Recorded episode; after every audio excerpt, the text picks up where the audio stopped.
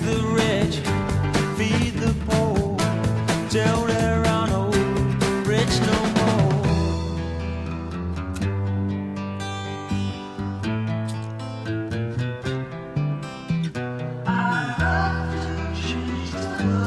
Well, and there you go with the familiar lyrics and uh, your host, your modern day abolitionist, the Pied Piper of Freedom, Roger Sayles and the Radio Ranch, back here at our fledgling little network with all kinds of stuff going on in the background on the 12th. Today's the 12th. It's Tuesday. Marked this a week ago was Fat Tuesday. I guess today must be Lean Tuesday. And uh, I just want to apologize for not being here with you yesterday. It wasn't my fault. And uh, because of the time change and the disruption and all the other things, it's a pretty important point of the year for me. Uh, this this turning point here, I'll get into it a little bit. Chris is already with us, but he's traveling in the background with a lot of ambient noise, and uh, so uh, he said he's going to mute out. But I know he's listening, so Chris, just let him know you're there. And if if you've got anything on your mind since the last three days we hadn't been together, you can join us too. The standard ways, of course, are the old familiar number in Atlanta 404 448 1420. You can find it on the website peoplespatriotnetwork.com. You can call in on Skype. People do that regularly. Uh, so uh, we can communicate that way. Let me tell you what happened with the time change yesterday. And I've I've got two computers. I've got a nice desktop with a big monitor, which is a dream of mine for many years. And um, first time I've been in the situation to have one really in many years. Uh, and I've been working off a portable since I left the States. And uh, then I've got this new portable that I've been working off of since this move. And uh, it's highly susceptible to all of these. I've got all the updates and everything turned off. There's about eight of them that are listed back there as pending, but I got them all turned off. But somehow they sneak these darn little updates in on you. I don't know what they are, how they do it, but they do it. And when it does it, it's sensitive to these settings changing, and that's what happened to me again. It's not the first time, and I couldn't get a hold of Paul, and um, so uh, and it was right at the top of the hour, and you couldn't hear anything out of my microphone. So um, it, it was I couldn't put a replay in and I couldn't do a live show, so it's just kind of one of those dead air things. Sorry to miss you. I know a couple of you contacted me. Uh, and it's nice to be loved. Thanks for reaching out and saying, Where are you? Um, but that's what happened. Got it rectified fairly easily, and working on some things that are going to cure all this stuff permanently. So, uh, and we uh, may or may not get into that a little bit tomorrow with Paul. Paul and I spoke this morning, and he, uh, as usual, threw me a life saver here and got us back on the air. Very simple thing, really. Microsoft, boy, these people, yikes. Um, the whole world. World's accelerating. The quickening is quickening, and it's uh, leading up to something. And of course, yesterday we missed all the financial stuff, and I had a bunch of stuff on my mind. I had a real interesting Sunday,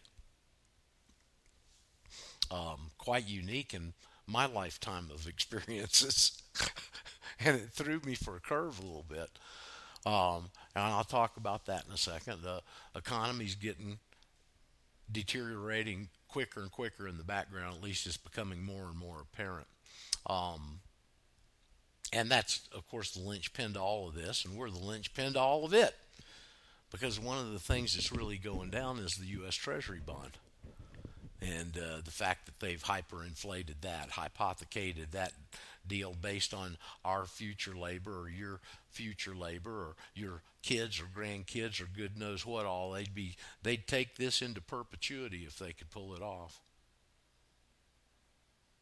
I mean this is a sorry bunch that we're dealing with okay?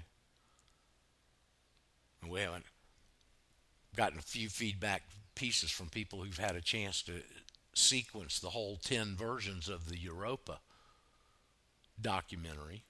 I think we're going to talk about the other one tomorrow. So I've got some uh, what I think can be real interesting news for many of you coming tomorrow with Paul. But on, uh, I know Greg got back to me. A couple of people that have gotten back to me after watching that completely or even bits and pieces of it.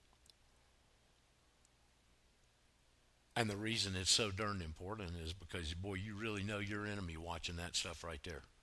You want to talk about the classic Sun Tzu coup de grace is watching that and understanding who you're fighting. And it puts a little different twist on the way you look at things, the way you foresee things, the way you conceptualize things, the way you understand your enemy and what his capabilities are, because the absolute pain truth, the hard, cold facts are if they could pull off in Bolshevik Russia, in the United States, what they pulled off 100 years ago, 101 years ago, this time 100 years ago, was happening, it was just starting. If they could pull that off in the United States today, they'd do it. Now, that better put you on some sort of a defensive or an offensive posture or both. That's who we're dealing with. And I think as Greg got back to me with, he just said, well, about the only thing you can do, we can do is just wait for the good Lord to come back. Well, they're going to trip on their own petard. They've already extended themselves so far. I mean, look, history Okay, you want to you, which one do you want to go with? History repeats itself or history doesn't repeat itself but it rhymes? Which one of those you want to use? But historically, somewhere around a hundred plus times it appears that these people have tried to pull this same type of crap one way or another in different localities and countries around the world. And every time they've lost, every time they've stumbled, every time their hubris and their arrogance and their, well, let's use their word, their chutzpah, their chutzpah trips them up. It's going to happen again. It's happening right now in front of our eyes. You, you politically, with with this ridiculous situation, this bastard state over there in that part of the world. Uh oh, I didn't change my phone. I didn't change my phone. I wanna. Nope. Ciao. Uh. well, with the time change, I didn't change it from 10 to 12. So 10 o'clock, I get some sort of a call. Um, there you go. It's that switcheroo time of the year. I don't know how many of you and, and I hate to get off our enemy, but get nice interrupted by a phone call. Gee, somebody. What else can happen? you got to reset computers. You got to reset this. It, it, here's the big difference for you guys. And I remember when I was up there and living up there in the States. You go through the time change, and it's you're a little off for a couple of days. But everything around you here, we never change. So instead of like for example spring forward just like the one we went through spring forward you gain an hour we lost an hour because we never change so it's this opposite stuff and man it throws most people here don't have any cognizance of it but dealing in the States and my timetable in the U.S., it has a bearing on me. Now, for the good side, yin and yang of life, right? The yin and yang of life. For the good side, I now get off earlier an hour because we fell back instead of spring forward. And on especially on days like today, on Tuesday, it has a great bearing on me because of our expat lunch and stuff. I don't have to uh, get off air at one and be there at 1.30 with everything you have to do after a show and all that kind of stuff i got a little about an hour and a half leeway now and this is going to last for nine months now talking with paul this morning they don't change until three weeks they don't change till the end two two or three more weeks so I didn't know that England and the U.S. were staggered now in their time change deal. And I liked uh, the headline I saw from Trump yesterday. Just said, let's make it all daylight savings time. To be fine with me. Uh, it this the confusion, and I don't know how much it bears confusion on your life and your individual personal circumstances, but it has a lot on mine. And um, I like I like this, and we got it for nine months till I think November or something, and unless Mr. Trump makes it permanent, we'll see. Um, I know one thing that certainly uh, is not permanent is the state of financial affairs that we've got, and uh, that's of primary importance to us here for a lot of different reasons, personal and big picture. Um, it's getting worse and it's deteriorating very rapidly now. I felt that this week, last week, you just kind of get sense the tea leaves, you know, and uh, the, we know pretty well what's going on on the surface anyway, a lot more than most people. And you get a sixth sense when you know your enemy as well as we know these creeps. You just don't really know exactly how they're doing it because they got all those tricks behind the scenes of things that are very, very, very difficult to understand. Okay, well, let's see here. Oh, well, hold on. There's the thing. Let's see if it works. Shane. Shane. Hello. Yes. Okay.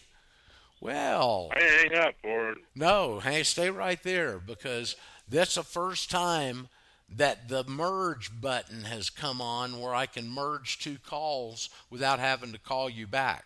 oh, all right. It's the first time I've seen the little logo. I saw I saw it in a in an update last week, but I couldn't find that little thing anywhere. And today it showed up for the first time. That probably had something to do with this update I went through. How how are you doing today, Shane? I know we couldn't do the show yesterday, and I'm real sorry. Uh, but it's all this kind All of stuff, and you know, there's as my old buddy used to tell me, Shane.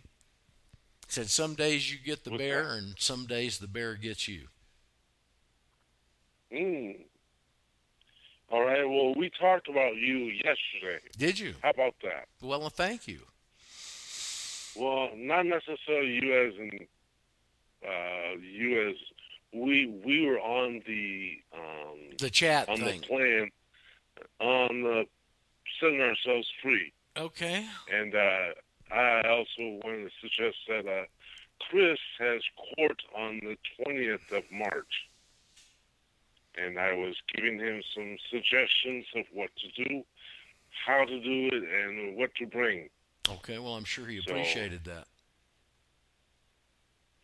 Yeah, but who knows? You know. Well, he's down. He's he's traveling right now. He's sitting in the background, but I think he's got his mute on. He said sometime around the because a lot of ambient noise and stuff like that, and he said he'd check in with us. So we'll see he and his travels. Um, there he is, right there. See, checking in with the ten four. Good, glad to have you back there, Chris. Anxious to hear what you got to say.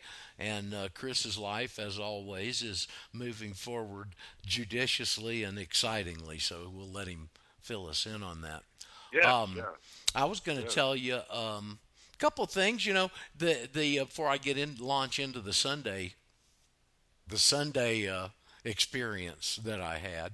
Um, this time of the year with these changes, you know, with the change like in time, the auto in auto accidents increase percentage wise, and it has uh, some deleterious effects on people, evidently.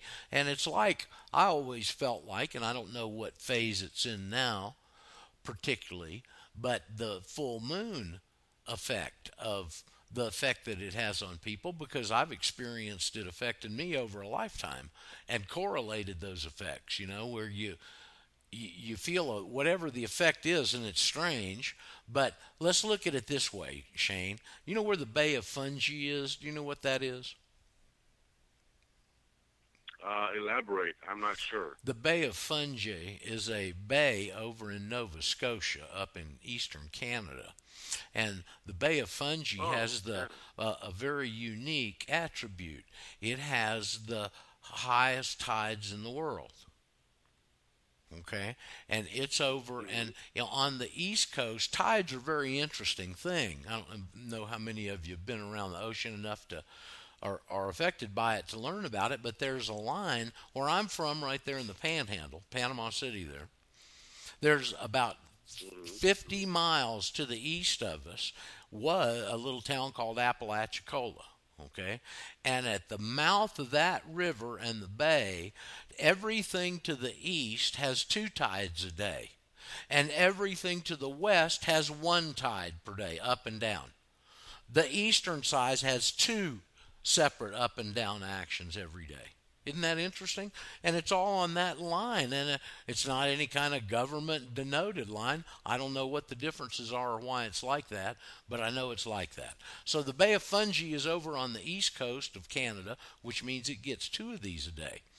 And sometimes, Mm-hmm. Shane, it can move 22 Yes. feet or more up and down twice a day. Mm. It's a lot of water. Yes. Now, what's that dictated by, Shane? uh, the moon. Yep. So, do you think that if the moon, in its Gra- different phases, pull. can affect yes, that it can affect the Earth to the point where it can move bodies of water up and down 20 or more feet per day twice? Do you think, being that we're 85 or so percent water, that it might have some effect on us? Mm, yeah. Biological clock. Uh, so you know that's always uh, been my feelings, and these time changes, this subtle thing, ha- have have those kind of repercussions and stuff too. So it's just very interesting. Um, keep like every like uh, every man, I guess that's ever set foot and walked on this earth, you want to know how the stuff works to some extent, if for no other reason than to help you uh, uh, have better input to make better decisions. Mm-hmm. Okay. So, well, that was Yes. cool, Shane. I want to thank you for calling today, man, so that I got to see that little icon and to test it and see that it works.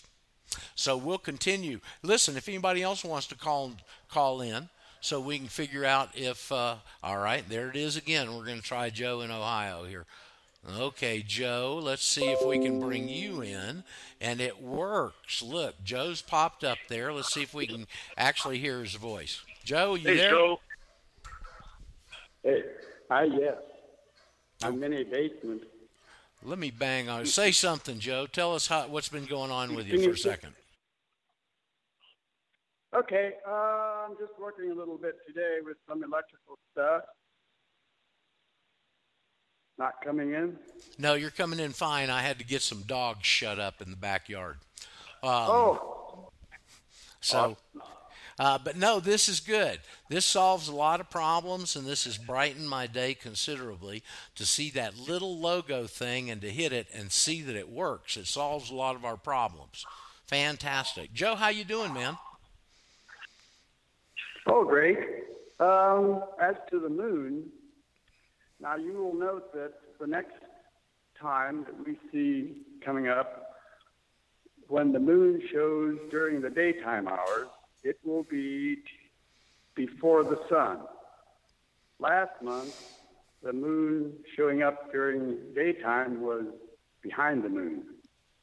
I mean, behind the sun. So kind of interesting if you ever get to watch it. Well, I, it, that is interesting, and I've always been kind of fascinated by that stuff. Don't you find that amazing that that effect on water? Because I've been raised around water all my life, and to move water 20 plus feet twice per day, there's some tremendous forces going on there, man. Mm-hmm. Yeah. And if the bankers, if the bankers could control it, they would. There's been people that tried to rig up energy energy devices off of that, you know. Uh Where They're taxing the rain. Well, they're, I guess they are. I don't know if the governor ever signed that up there or not, Shane, but they sure, Yeah, in New Jersey. Yes. yeah, yeah. Sorry for the people in New Jersey. I've always felt sorry for. I've always felt sorry for the people in New Jersey. Now that I think about it, Oh Lord. The communist state. I'm going to tell you what, our country is in one hell of a mess, buddy. Oh yeah. And, and, and, and for those of you who you, you hear these people out there where they say we're going to we want to take the country back, good luck. Because even if you're successful, you got a mess on your hands. You got a mess on your hands. And So Dan, you're in the you're in the basement. Tell us more. Dan, I don't think we got a Dan with us. We got Joe. Oh, Joe. Joe. I'm sorry. No, Joe's our Joe, you're in the mechanic. He's pro- he's probably out in the garage working on a car. Is that what you're doing, Joe? Well, I don't know. He might have hung up. Shows him still here. Uh, well, the most exciting thing that's happening is that uh, that little icon shows up on my end, and now it takes all of this aggravation we've had for the last two months or a little bit more away. And that's going to be refreshing. If this thing continues to work, um, I think our problem is solved. So let's uh, cross our fingers and hope that the Microsoft boys have gotten past this hurdle. Um, let me read this uh, as we're because I wasn't wanting, of course, to do financial stuff yesterday, and there's some interesting things happening. I'll check on the current vitals here as soon as I read you this um, little snip that I snipped off a video today, and it was talking about what's going on in the background in the bond market. Shane, you know, we often talk about how the bond market is what's important. 10 times 3 to 10 times bigger probably 10 maybe plus now to than the stock market is the bond market and that's how they float the day-to-day runnings of the country. Hello. Come on in. Come on in. We're pretty informal here.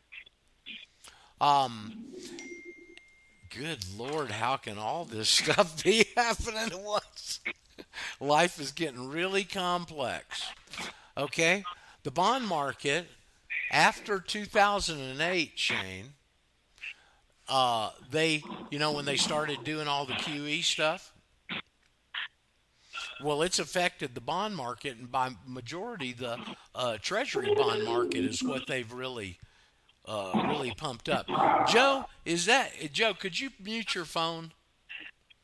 Because I think a lot of that noise is, is uh, coming from you, and it's a little bit distracting for me. If it's possible, if you could mute it, and that'd be gone. And I think that's what he did. Thank you, Joe. Um, what happens with these bonds, Shane? Shane, you're still with us, right? So I can have a conversation with somebody. Yeah. Yes. Okay. Yes. Well, this bond market, Shane, runs on a rating system. You, you you know that, and they have different agencies. Remember in The Big Short, the movie The Big Short, when the guy went in and confronted well- the the the bond company that was uh, rating these bonds so high on all of these tranches that were all worthless, not worthless, but almost.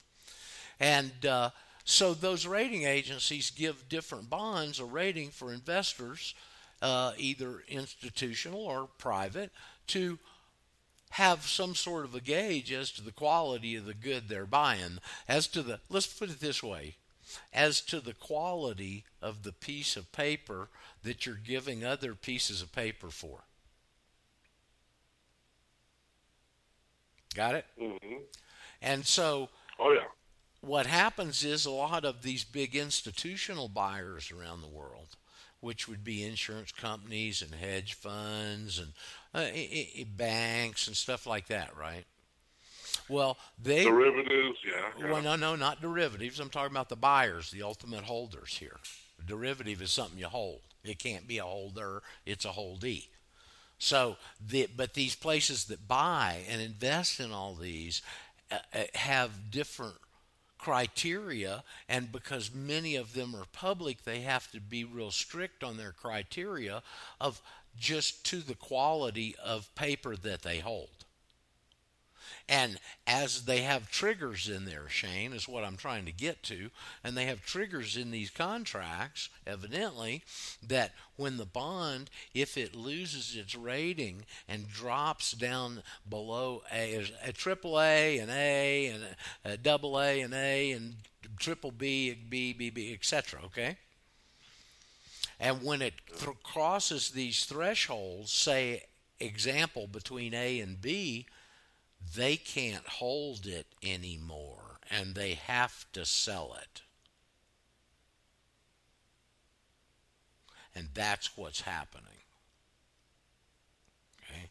Now, all that set up for what I'm going to read you here that I snipped out of this video. Uh, maybe I'll stick it on the show description today. Pretty good little video on this topic and subject they after 2008 uh, ingress, investment grade bonds, Shane, is what they call them. Okay, the lowest level of investment grade debt, triple B bonds. Are you ready for this? Since 2009, Yes.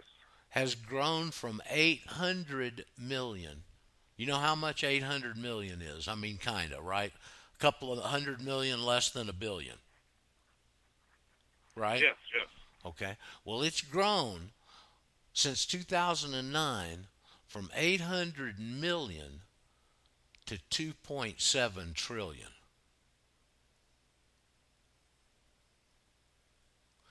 So, let's put this another way. It's grown from 800 million to 2,700 million.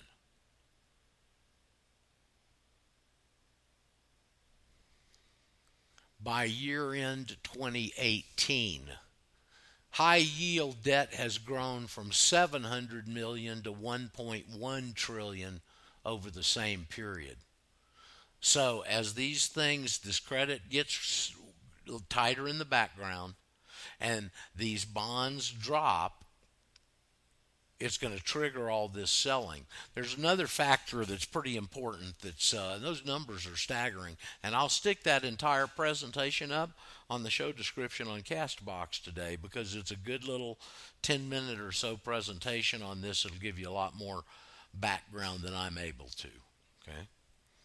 Don't know the guy that's doing it, but he's ha- does a series regularly, and uh, this this is a good one and important here. The other thing that's happening, Shane, April first. Gosh, you know it's hard to even believe we're in tax season. It hardly even comes up. Uh, we are in tax season. Uh, the holy day of retribution is literally a little over a month away, Shane. And um, Uh, so, joke's on you. Yes, the joke's on you. And uh, April 1st is a day of even more significance this year than normally. Shane, do you know why? I'm not sure. The Basel Please 3 the Basel 3 agreements kick in on April 1st. You- Wow. Basel That's 3 are some dictates. You know, the BIS, you, hear- you hear it referred to. The BIS is called the Bank of International Settlements. That's what that stands for. Mm-hmm. It was set up in the 30s after the bankruptcy because I've got that book with Congressman Louis T. McFadden, and he's talking about in a mm-hmm. speech on the House floor about them setting up the BIS. I ought to go back, find that book. It's around here somewhere, and go back and find that and, and read it someday. Okay? Because he's talking about what they're doing right there on the floor of the House of Representatives setting up the Bank of International mm-hmm. Settlements. Well, what it is, Shane and audience, is a group, the highest group of these thugs that have got a piece of land over there in Switzerland that has the sovereign immunity like the Vatican and the City of London and Washington, D.C. And from that l- little building, round, it's a round building, that building, they run all the world's markets and all the world's banks.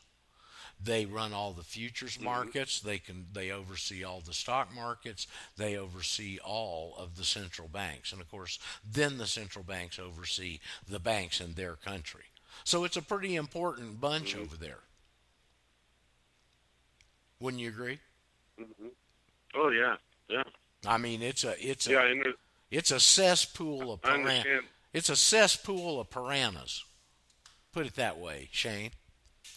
So, what yeah, they yeah. The uh, Swiss is way like the inflationary uh, factors are um, tied into to their uh, housing market. Uh, well, well, they've got all kinds of problems over there. The whole world's got these financial problems. Although Switzerland may be one of the most stable, I guess to some degree it will depend on um, the sh- the success of that little company right down the street from you, there, Shane. IRS. Oh, I mean Apple. Apple. Yeah. You know Oh, why? Apple. You know why?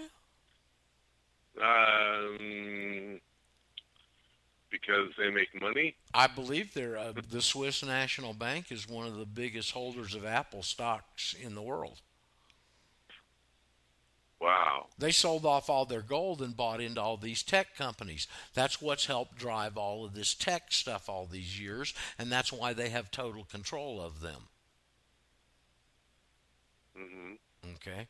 And Wow. so the BIS, however, just oversees the Swiss National Bank there. And the BIS has these dictates and these guidelines that they put out publicly. Uh, and that's what this Basel III Accords is. Now, I'm going to see if I can explain why it's important to you and to all of us. And that happens April 1st on April 1st. These the latest. Ba- I think they've been delayed because they re- wrote them a few years ago, and there must have been some wiggle room. But they're coming into full force this April 1st, two weeks away, basically. All right. hmm And so what they did, Shane, was they did something of monumental importance. And it's caused a lot of the activity in the background that we've talked about here on the program. And that is a bank has three tiers of assets. Okay? Tier 1, Tier 2, and Tier 3. As it applies to their balance sheet, a Tier 1 asset gets applied 100% of its value. So if they're carrying, and what are Tier 1 assets? Bonds, cash, etc. Uh, highly rated bonds, not B and triple B and stuff. But the higher quality assets fall into tier one, and that means for however many of them they've got, monetary wise, in there, they get to put that over into their figuring their net worth. Okay? hmm hmm the next tier doesn't have a hundred percent and maybe i'm not sure exactly i believe it has like 75 percent. So if you've got something that's listed as a million dollars and it's a tier two asset you only get to carry over seven hundred and fifty thousand dollars worth of value to your net worth okay? Hmm and then tier 3 where I know it's 50%. Now, the reason what's happening April 1st is important is because gold previously has been a tier 3 asset for banks. Which meant if they went out and bought a whole bunch of gold, let's say a billion dollars worth, they could only credit a half a billion dollars worth to their net worth. Right? hmm all that changes April 1st. Gold becomes a 100% tier 1 asset. Nice. Finally. Well, what that's causing, of course, is the bankers pretty well know the system's rigged from the start, and they know how bad it's deteriorating, and uh, they didn't have any incentive internally within the system to buy and hold gold. But that's changing. It has been changing. They've been aware of it, and it's about to become rigid. Which means that the banks will go out and buy a lot of gold, and that's why I don't know if any of you saw it. Of course, we didn't get to do a show yesterday. Thank you, Microsoft. I, I'll tell you what, I'll take the trade off for them giving me that little symbol that works where we can merge calls. I'll totally beget them all of yesterday's frustration and aggravation and cussing them because I've been cussing them, Shane. Yes, So- yes. What what has been uh, what has been happening is banks aware of this have been buying up gold. I'll tell you an interesting story. Back when I was at ex-wife number two, and we had V, the guerrilla economist, on a couple of times. hmm Okay, hmm Heard him today. Yeah. Did you? You heard V today? Well, he's Yeah. sitting there telling me that banks aren't buying gold. Okay, this is back then. That's a number of years ago, three, four years ago. But Basel, this had already been. They knew it was coming. It, they could, mm-hmm. you know, it wasn't rigid, but it was it was flexible. They knew it was on the horizon. It was going to be something that was instituted worldwide. Okay. And I knew that. Well, I have a friend that I've known for over 20 years, actually, probably over 25 now, who happens, we knew each other in Atlanta. He's one of the biggest gold dealers in the world. He's in the top 20 coin dealers in the world. Okay. His name's Tom Cloud. Mm-hmm. If you've mm-hmm. ever, anybody probably, don't see Tom out there too much. Occasionally, I'll see an interview with him. ought to get him on the air here sometime, but mm-hmm. Tom's a real fine, strong Christian guy, and he's built up a heck of a business over many decades. Okay, and we just happened to be both be in Atlanta, and my good friend, who was worth a self-made multimillionaire, knew him and did his stuff through him, and that's how I met him, and we became friends. Okay, and so we talk occasionally, not often these days, but we were talking more a few years ago back in that time frame, and I had spoken with him about something, and he was telling me, I said, "Hey Tom, how you doing? You know, we don't speak in too often. Hey, how you you been busy?" He said, "Roger, I have been swamped." He said, "I am covered up with banks buying gold." Now this was a couple of years ago, okay? And it's gotten to the point now. Yeah, I don't know if anybody saw it, but Greg Hunter, USA's Watchdog.com, on Sunday did an interview with Rob Kirby. Did you happen to see that yet, Shane? Um, no, it was not true. No. Well, it's I out missed there. I saw it. I saw the headline float around the Zero Hedge and, and Silver Doctors, and you can go to USAWatchdog.com and watch it on there. Uh, Rob Kirby is one of the best active voices we've got are of these people who are dealers in the tonnage area. In other words, if you if you go, you know, if you wanted to go buy like five 500,000, 2,000 tons of gold, Shane, you wouldn't go down to the pawn shop on the corner or the coin or the coin stock store. You'd go to these type of people, okay? And so the I knew we hadn't heard anything from him, and it turns out he had some kind of real serious medical uh, situation where he almost died, and he was in the hospital recently, and and and he's just getting out and just did this interview. Um, I would highly encourage everybody to go over there. And he's just saying, look, there just is no tonnage in the background. That's why the U.S. is going. You know, they stole a between. I've seen two estimates, Shane, 40 tons and 50 tons of gold out of Syria, just within the last 10 days. Syria. Yes, Syria. Did you see that story? I did. I did. Okay. So if you'll remember here a few years back, they pirated about 30 tons out of the Ukraine in the middle of the night after 30, they've yeah. done all their dirty dealings over there. And here Syria, after they've had ISIS and their uh, uh, their their little proxy army over there causing all this havoc and killing all these people and stealing all this gold from the from the whole region, the U.S. gets it, flies it out in a helicopter, middle of the night. hmm So they probably bought a few more days, but that's all they've done is bought a few more days.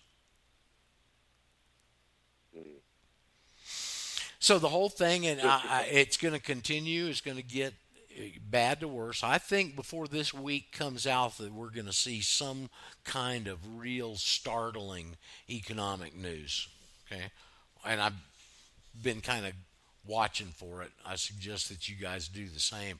Let's see if Zero Hedge has popped anything up new. By the way, did you see Zero Hedge has been now banned by Facebook? You're not close to Facebook out there, are you, Shane? Oh yeah, actually, uh, not far, just a bike ride away.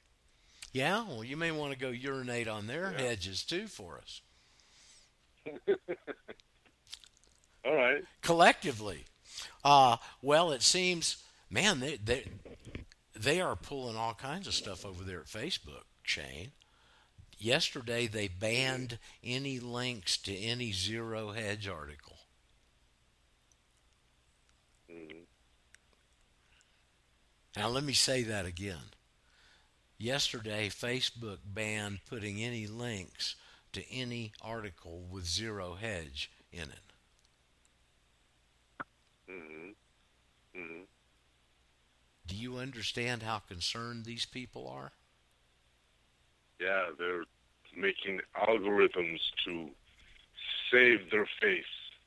Well, they they can make all the algorithms they want from now till the cows come home, Shane, and it ain't gonna save them any face. They they they're exposed to a great many a percentage of people in the world that without the internet we wouldn't have this kind of penetration and exposure of them to this degree and it's only going to get more mm-hmm. intense. And what you're seeing is knee jerk reactions from Facebook where they're banning all these people like Zero Hedge. And it's not the fact mm-hmm. that they, it's the fact that they don't like the coverage and they don't like the slant and they don't like the facts that they put real facts up there. Okay. Uh, the other one, they just banned another one yesterday. Shane, I was reading about it. I think I dumped the article out, trying to close some of my tabs, you know. Um, they banned a, a organization, uh, something about Middle East Eastern, where they would take all of the Middle Eastern stories, and this organization had been doing it for over ten years. okay. They didn't they change in any. France? No, hold on. No, the, I, I think they were in the Middle East, and they they didn't change anything they're doing. And some of the videos that they originally struck were videos that were eight years old. They'd been up there for eight years. Okay, but they totally took the whole platform off. And what they did, these guys would accumulate Middle Eastern stories and translate them and put subtitles and stick them up there. They totally banned their platform, man. They've totally not letting any links get on from Zero Hedge. That kind of, of reaction tells you how concerned they are. It's the point I want to make. Okay? Because it only, and they're at a point now where, as we talk about so many times, the snake is eating its tail. They push it, it gets so far that they have to overreact, and by overreacting, they expose themselves more. Not only did they expose themselves more, if there were any people there uh, uh, observing whatever the particular situation is, if those people were on the fence, it kicks them off the fence on the anti side. So, see, it's the snake that eats its tail. It happens with them in every area, every time. And so, we're not going to go in and fight them. We're going to make a real, those of us I think that are wearing cogent, going to make a, a, a real definitive legal statement in the form of an affidavit as to what you're not. I'm not one of these people that you have exclusive dominion over and you put it in one way or another, straight, simple by itself, or with a passport application, and you get it in to your administrative folder.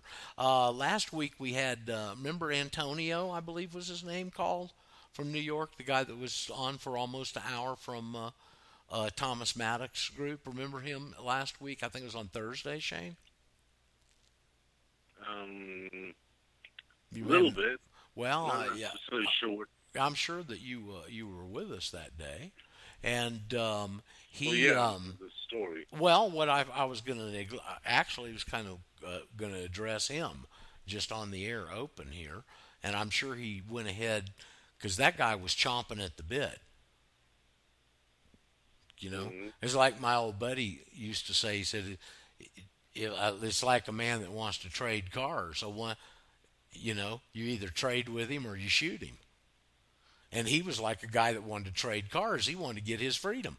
And he was sick and tired of it. I'm sick and tired of it, and I ain't going to take it anymore kind of attitude, right? Are you sure it's not Michael? no, it was Alf. No, it wasn't Michael. It was Alfonso. Michael was the Brit guy that called in last Wednesday when Paul was on. Another fella from Thomas Yeah. Maddox's group, and some of that comes from Facebook because I guess he uses Facebook to communicate. Um, so uh, anyway, he called up, and I we had the, he was on the air for almost the uh, entire show, if I remember correctly, and we were helping him with different situations, untying knots in his mind, and and that stuff. And the point I'm driving at is what I neglected to tell him, because I believe he was under the impression that he had to have he had to do this with a passport application. You do not have to do it with a passport application. You can send that affidavit in cold by itself. But what I neglected to tell the good gentleman was Antonio, I think his name, was to put a nice cover letter on it. And I've thought about that a couple of times the last couple of days, and to put a nice little cover letter on it and just say, uh, please put the enclosed affidavit, comma, my citizenship evidence, and I'd even put that in quotation marks, citizenship evidence, comma, permanently in my administrative file. That's all you have to do. That very simple little sentence and put that nice cover letter on there. Remember, Shane, that honey draws more flies than vinegar. Okay? And- and you want to be nice and just ask them to put it permanently and firmly. You might even put firmly in there, Shane, in your administrative file. And if you are still skeptical, you can wait about 30 days and send in a FOIA, a Freedom of Information Act request, and request to see the contents of your administrative file and see if it's in there. mhm. Yes, last week I was with Michael. I gave him. Oh, that's right. You guys hooked up. Yes, you did. Did you guys meet or did you just talk? Yes, we met. I gave him a copy of my affidavit, and also I gave him a fresh DS11 passport application. Okay, good deal. Good deal, Shane. Well, uh, you know, it's really refreshing to see the listeners, and occasionally I get to meet some of you, but uh, uh, but see you guys interacting and doing stuff like this, and I really appreciate that, Shane. Thank you very much. Um, before it gets away from me, man, let me tell you what I did this weekend. Usually weekends, I want to get away. I don't want to be involved. I don't want to uh, you know, I like to get a little bit of time away from all this stuff. And so I knew the time change was coming up. I was excited about that because now I get this extra hour. I get off a little bit earlier in the day.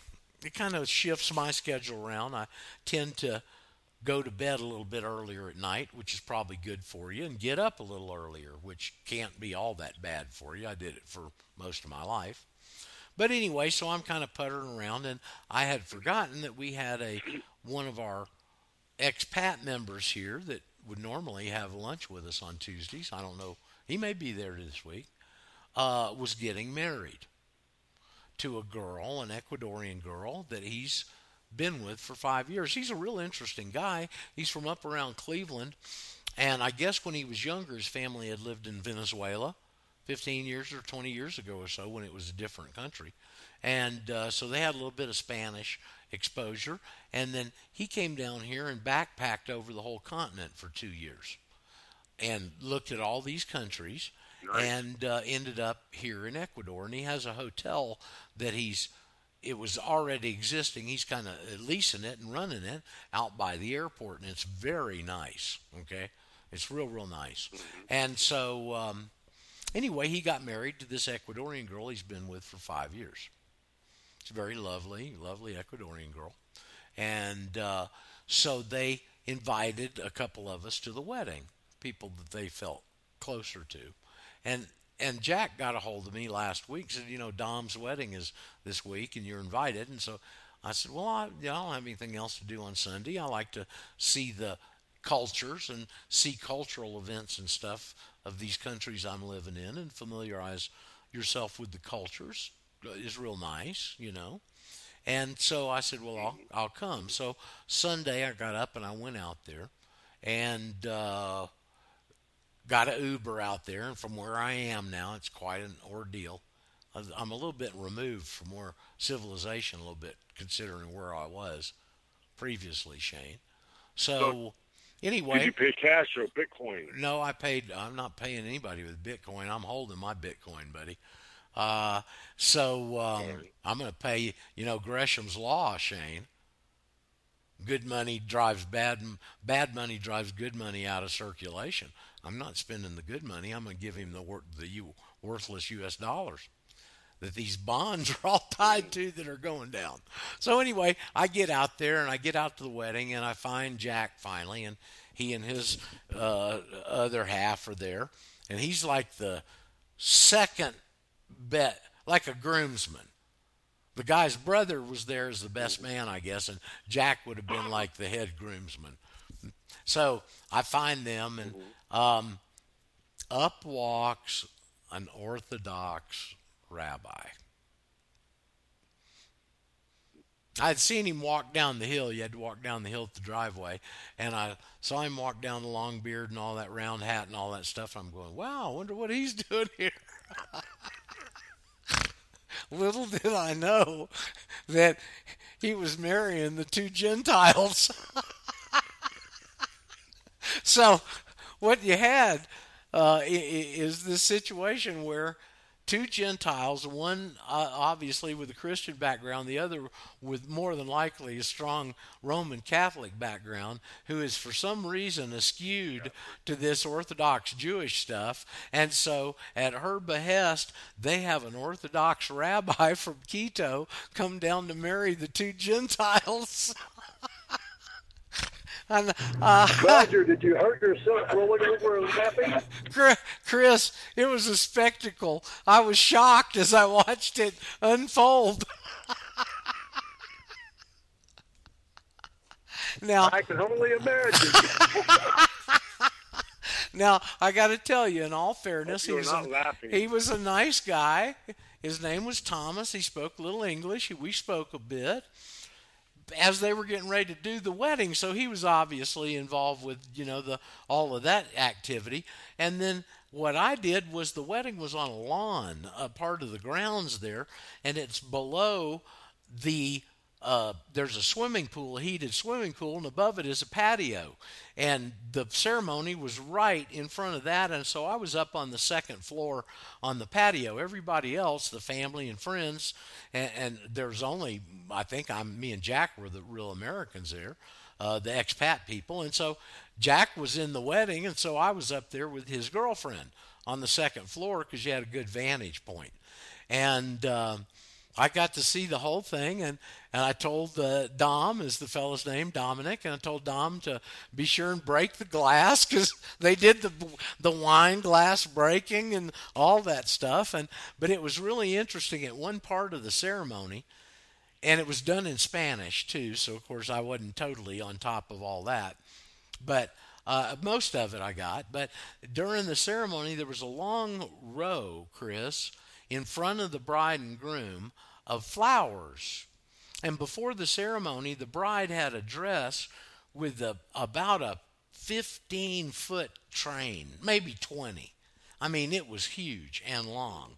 And so they had these two little flower girls, and they were, he had her walk around that flower bar three times. And the funny thing that was happening was the train was so long and the little flower girls were so young that they couldn't keep up with it and it keep kept getting tangled but uh, it was some kind of tra- you know i thought god there's that jewish traditional stuff you know oh you got to walk around this and jump over the flame three times and you know break the bottle in the thing and all that stuff but it was quite a spectacle it was very lovely i mean lots of flowers and stuff and afterwards when they were doing all the picture taking and stuff he came up there to where i was and I asked him, I said, Are you going to stick around? Or and he said, well, I'm going to have some wine or whatever and then and then leave. And I think he got out of there as soon as possible because I wanted to corner him. I wanted to ask him, like, hey, what do you think about the Palestinians? is my take on Orthodox Judaism and Reform Judaism correct? And some of those things, I was really going to talk to him about that stuff, okay? And so, but he disappeared and I never got the chance to. But how about that? Two two Gentiles married by an Orthodox Jew.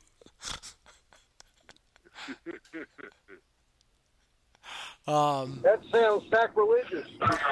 I it, I was kind of shocked, Chris. I don't, I you know, and I've been around this life a bit, and I have never seen anything like that. Only in Ecuador. Well, I'm not sure about that, Shane. It might happen other places, but it was it was sure different. Let me put it that way.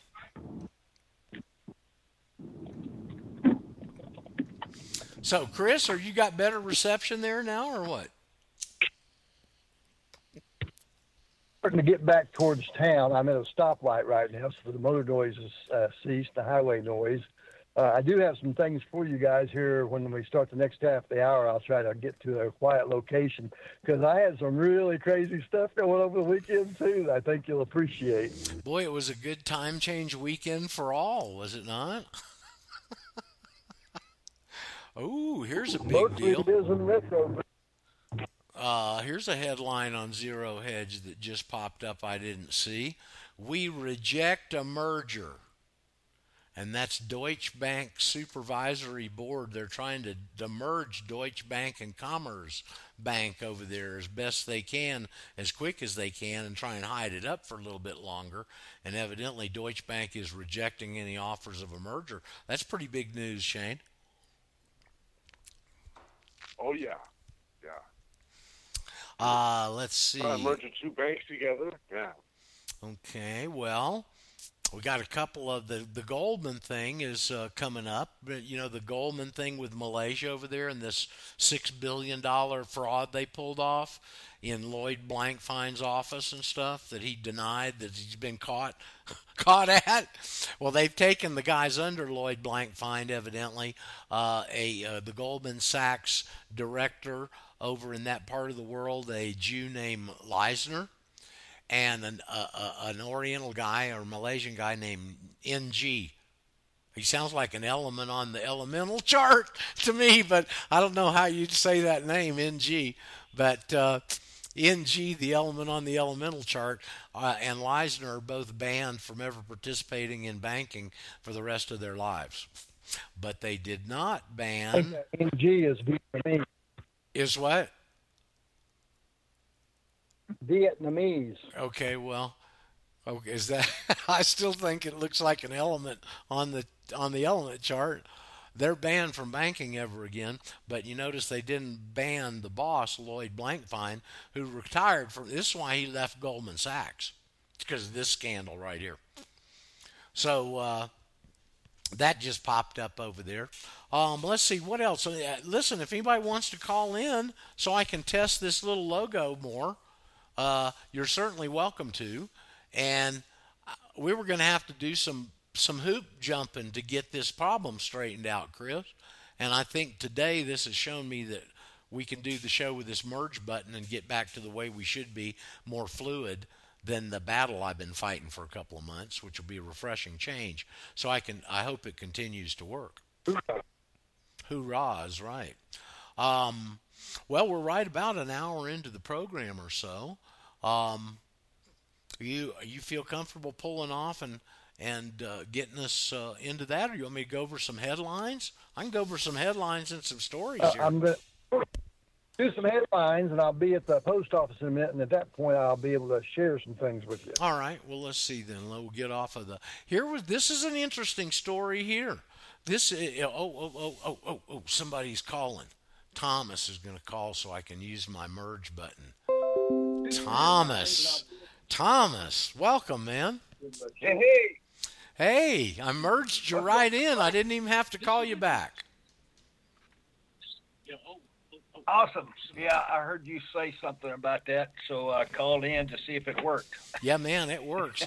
Uh, listen, you're going to like this next story. You got anything? Thanks. A couple of your people been hanging around lately. Thanks. Um, yeah, uh, and I believe your book ought to be flying off the shelf because everybody's telling me they're buying it. I'm posting a link all over Facebook. Okay, good.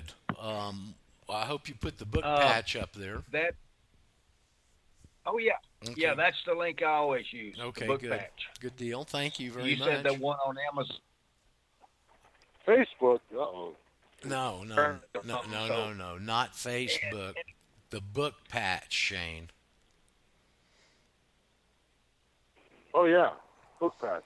Well, I'll look into that. Uh, you know, I need to follow up on that stuff. You, you don't you don't write books to make a lot of money, I guess, unless you're crooked, and you got a deal up front, Thomas. But thanks. We met Michael. Uh, Yeah. We met um, Antonia, I believe, the guy from New York. You may not Uh, even know some of these people, do you, Yeah, uh, Angelo. Angelo? Yeah, He- and the other one I believe was Micah, M-I-C-H-A. Oh, I thought it was Michael. Mike. Uh, he's he's the British fella, right? Uh, no. Biblical. No, there was a Michael Oh, from the that West. was. Oh, okay. Okay. I know who you're talking about now, Michael. Yeah, yeah. He's he moved over here from Great Britain, or his father was Great Britain, or something like that. Yeah, he called in Tuesday just as the show was ending, and I was off, and the phone rang for the network line, and I answered it, and it was him, and he had gotten the times messed up, and I said call back tomorrow because my our British counterpart over there, uh, Paul, who allows put everything together so we can do this, is on on Wednesdays, and you probably know that, and uh, he'll be on tomorrow. By the way, he's got a special announcement tomorrow, and something to introduce to you guys. I think you're going to be excited about. I know he is. Um, anyway, we'll see Paul tomorrow. Get this, Thomas. You're a Texas guy. You guys are big in, in wanting to have your guns and all that stuff. There was a meeting up in where was this? It was in Connecticut, up there in the Northeast, and it was a gun meeting, and it was just I guess last last week maybe. And they had some anti-gun folks there, you know, like they're prone to show up and they got an anti-gunner in the meeting texting if i had a gun i'd blow away the, the head guy and and all the nra members. And they caught her. I've got a picture of the text here on her phone. So what I was going to make mention of and point of is, you know, Jesus called these people hypocrites, and we see their hypocrisy all over the darn place continually. But how about that, Tom? An anti-gunner going into a, a gun meeting and texting that if she had a gun, she'd shoot them all. People are nuts. You know these these anti-gun nuts are freaking. They're psychotic. They're they're they're. I don't know. They're, they're crazy. all right. Look, I get to use that little merge button again, uh, man. Any, uh, I just merged Robert in with us. Hey, Robert. Yeah, I hear you, Thomas. I know. We're trying to fumble through and get all this down. Robert, you there, buddy? Yeah, and I'm pleased that you got your merge merging, and you should probably pass on that nugget of information to the guy who follows you. Also known as Sergeant James Ram. I will. Uh, I'm sure he'll see it because I think they've just made the change in the software. It wasn't there last week, and it's there now. And I'm sure that's probably what Sunday and, and the confusion of yesterday was about. But there's still one other important difference is that uh, Mr. Sergeant Ram uses Apple. And Apple's Skype software is different, so it, it, hopefully it'll show up on his too and alleviate all of these problems we've been having. But that's a good good thing for today, Robert.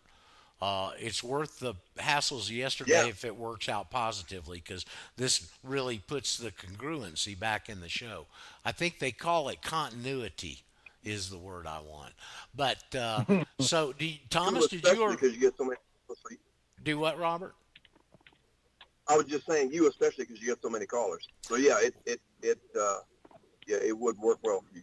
Yeah, so uh, glad to have y'all on there. You you guys want me to go through some more headlines I got saved so I can close tabs, or you got something important we can talk about that you brought to the table? Since Well, I'm you're in a quiet. Well, I'm with hold on, one at a time. Chris, Well, I'm kind of at a quiet point, but if somebody else got something short, let them go ahead. No, I, I I doubt you've been sitting here waiting to get to this quiet point for an hour, so let's plunge into it. I know everyone's interested in not only what you got to say, but your continuing situation as it unfolds. Brrr, drum roll, Chris. Uh, Okay, well, so Saturday night was a pretty auspicious occasion here, and you know I do quite a bit of country and western dancing, and have a certain panache and savoir-faire that I exhibit when dancing, and uh, swirl and twirl the girls around the dance floor and make them look as good as I can. And of course, I have some moves that sometimes attract the attention, and I frequently get compliments from the watchers around the room, male and female both, that you know we're the best dancers in the room, and that they like the way we move, and so on and so forth. So it's kind of encouraging to me, and all this other stuff going on. It's kind of like an escape mechanism for me. And there's a couple of places I go, and so I go out to the big place on Saturday night. You know, it was I was dancing with all the young, most attractive girls. I've kind of developed a reputation as, you know, a moderately good dancer, and they all like to dance with me because I make them look good, and you know, I'm not threatening or forceful. I'm, you know, they have good time. And so, and uh, you know, I get some G forces when I'm dancing them around circles or swirling on the floor, so they get pretty excited about that. Uh, so I kind of wore myself out a little bit after a couple hours of this high tech, high energy dancing that I do, and I was kind of getting a little. I was standing off to the side, and this uh, older but very attractive redhead come kind of sauntering up and I asked her what she was up to, and she said, "You think I was coming over here to talk to you?" And I said, "What kind of looked that way to me?" She said, "Well, would you dance with me?" so, So- I said, "Sure, Chris, oh, go ahead." are you like the radio? Are you like the Radio Ranch's own John Travolta or something? Is that the impression we're getting here? Well, uh, not exactly. Uh, these are country and western dances, two steps and waltzes and swings and Yeah. things like that. So, Okay. and a few dances. Yeah. and cowboy cha-cha, you know, and uh, so I'm, you know, moderately noticed, and so I, I guess I could have to wear that title if you like. Okay. Well, but that's uh, a pretty good one. He did, he danced some line Yeah, dancing and stuff too. He did one of them country movies. Let me welcome Jim. Jim called in. I merged him right in, and you guys didn't even notice. Jim, Hey, right? Jim. Yeah, Jimbo's here. Hey, how you doing, guys? Do you do you have? Did you see that merge button yet, buddy? I'm going to check. I haven't been up to the office yet, so I'm going to check when I get up there in a little bit, and Well- hopefully, you know, that's the trouble is, you know, we had this problem with the Mac version. They they screwed up the Mac version before the Windows version, so I don't know if they, I haven't seen anything to indicate they Okay. fixed it yet. It'd be Well, just my luck. They'll it- fix it after they do It- the Windows version. let me tell you where it is because I've been looking all over for it. We'll get right back to, to the travails of Travolta Chris in a second. Uh, they had that little that little thing last week that said it's got that merge thing and it's two parallel lines that come down and merge into an arrow to the right. And I looked all over Oh, the software and it wasn't anywhere in the software. And today it shows up when the person calls in. It's got that banner where you can answer it or turn it, hang it up, and all that stuff. Right. It's right on that little on that same thing. So look for it today. Anyway, let's get Hmm. back to the travails of our of our good friend Chris. Yeah, I'm gonna this, I'm gonna head jump out here. this is Just about wanted to, get. hi. Hey Jim, I'm glad you're leaving Yeah. because this may get X-rated from here on out. So I was gonna say from the sound of things, it sounds like every time that uh, little merge button comes up, you're having a sexual experience. well, that's after the frustration. It's almost like that. okay, you guys. Well, listen, I don't need to remind you, Jimbo's hey, next. Shane. Follows us all the time. I don't promote you enough, man, and I'm Hey, sorry. My fault. Oh, no problem. Anyway, I'm gonna duck out here. You guys have a great talk. Okay, thanks for letting me exercise my merge button. no problem. I'll see you. Okay, now back to the. All right, so the buxom redhead sashays over and gets in your vicinity because she wants you to dance with her.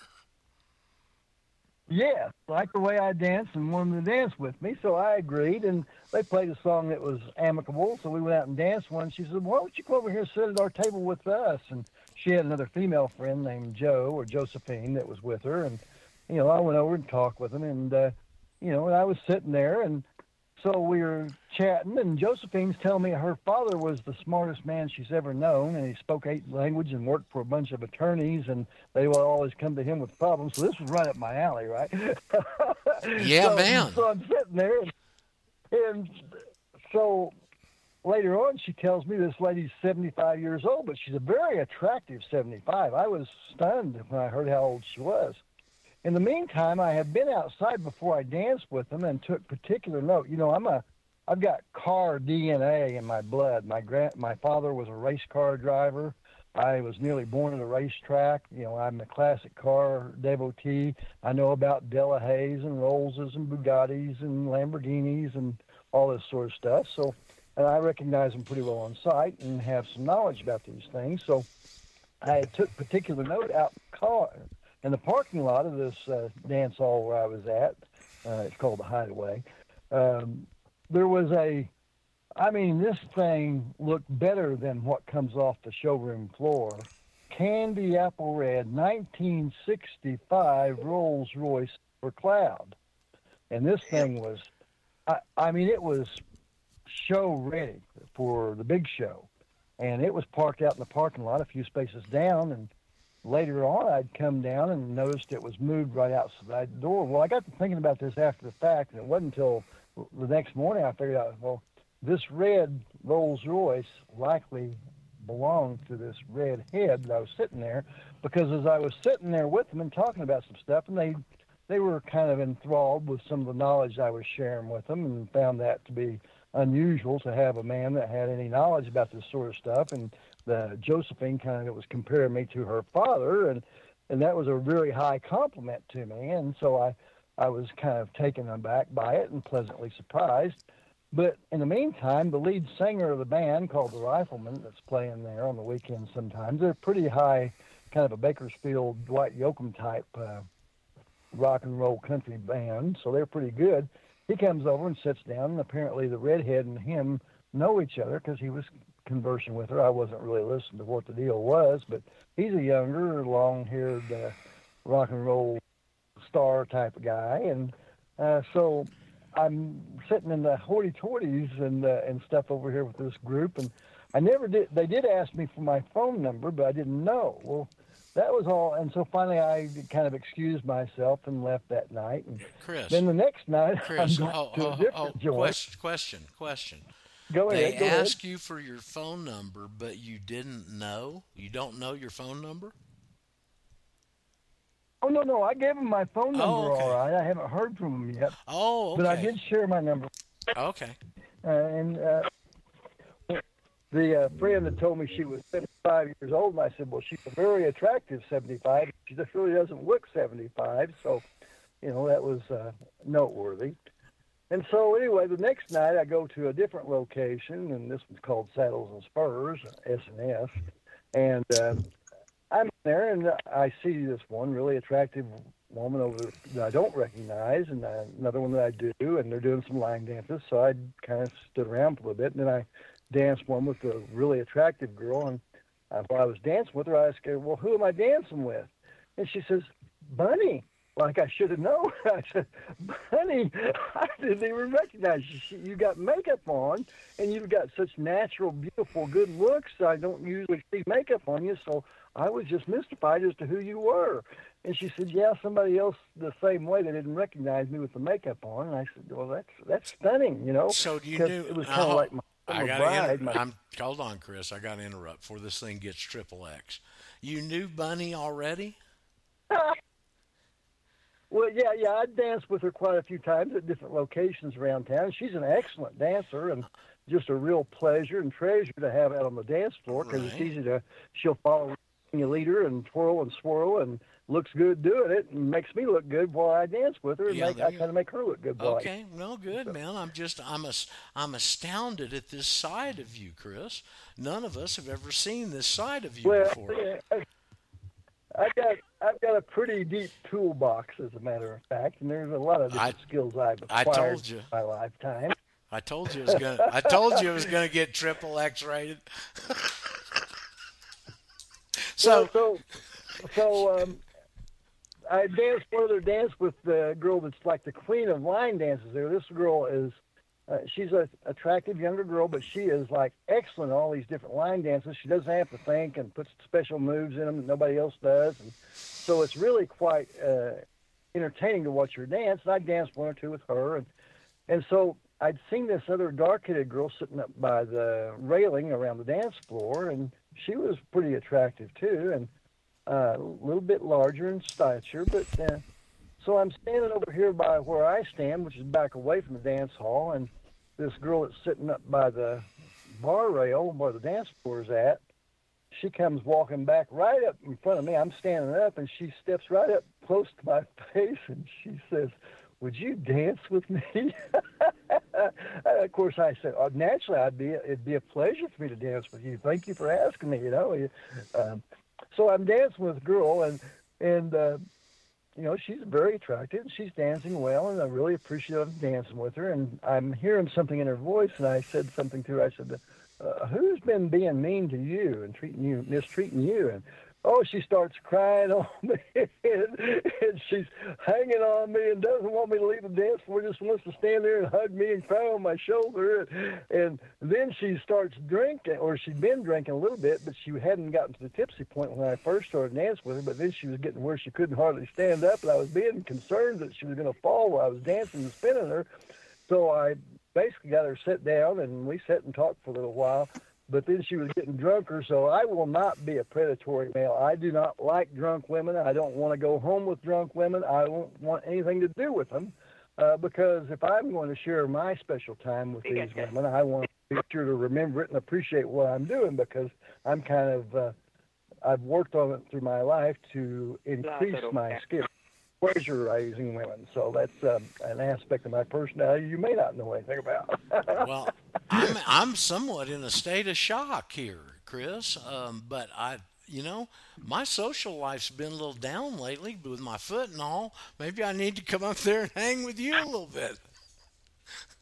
Well, I, that'd be okay. You come on down, and I'll take you out and show you where, what we do, and we have a good time. So uh, that, that'd be all right. Okay, But- well, So I, I'm sitting here talking to this girl, and she's just getting drunker and drunker. Uh, and so as soon as I got an opportunity, I asked her how she was getting home because she was in no condition to uh, to drive herself.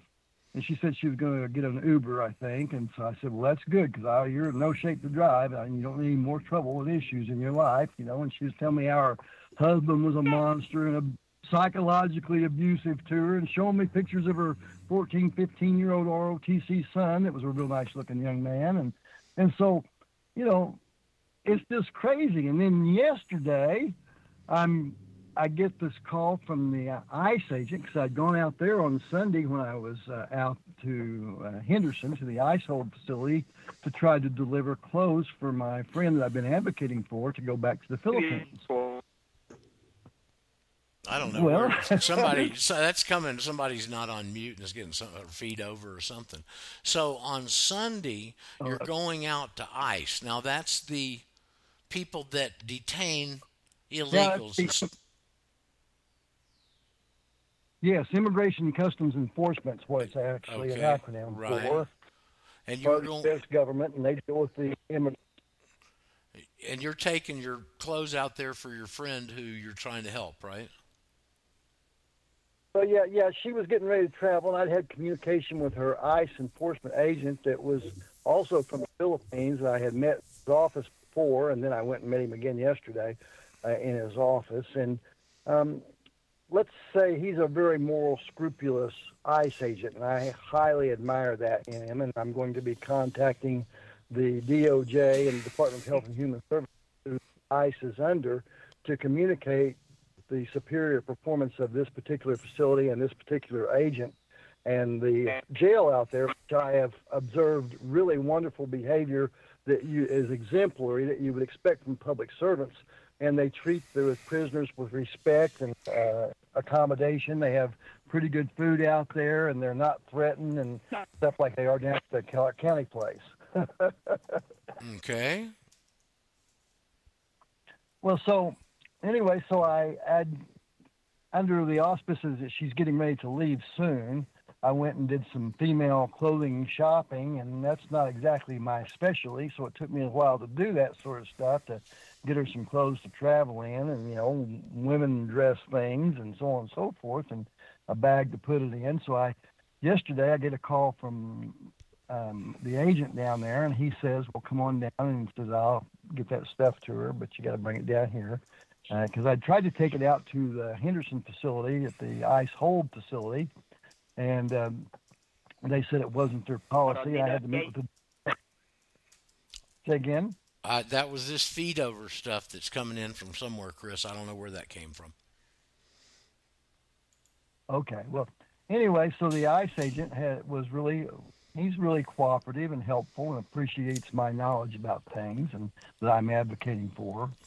And I took all those things down there, but I'd had to meet with the ICE duty agent out, uh, the um, facility duty sergeant, uh, the officer of the day, uh, to try to get those things to her that day when I was out there Sunday. So I get the call on Monday to go down and I took those down to him, and then after I did that, of course, I had to go to the four-level security access to get up to the second floor down in their new building next to 333 Las Vegas Boulevard, which is now to give the illusion that there's a separation between the uh, judiciary next door and the uh, U.S. attorneys and ICE agents and stuff that are all in that uh, facility across the street from one another.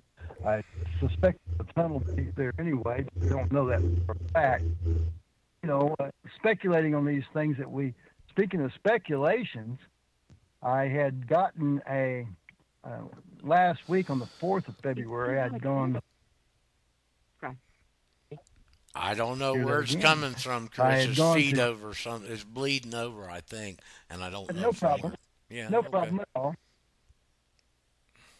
So anyway, I had gone to get another uh, um, competency, so-called assessment. Of course, the word term competency is void, Dr. void for vagueness because it's a moving, what they call a standard. Of course, those are oxymoronic terms. A standard is fixed. Moving and standard are polar opposite words. They don't agree with each other. Therefore, that's an oxymoronic term, a moving standard. And so uh, I had gone in and I'd gone one place and there were a number of people of color there. Not that that made me any issue, but they didn't want to deal with me. So I went down. I see this nice looking building. It's the Oh yeah. Hold on. Ho ho. So you you experienced some reverse discrimination? Are you telling us? well, they weren't happy to see a white guy in there. Was kind of the impression I got, or didn't trust me. Perhaps uh, what could have been another view they had about it, and were suspicious of me, so they didn't want anything to do with me.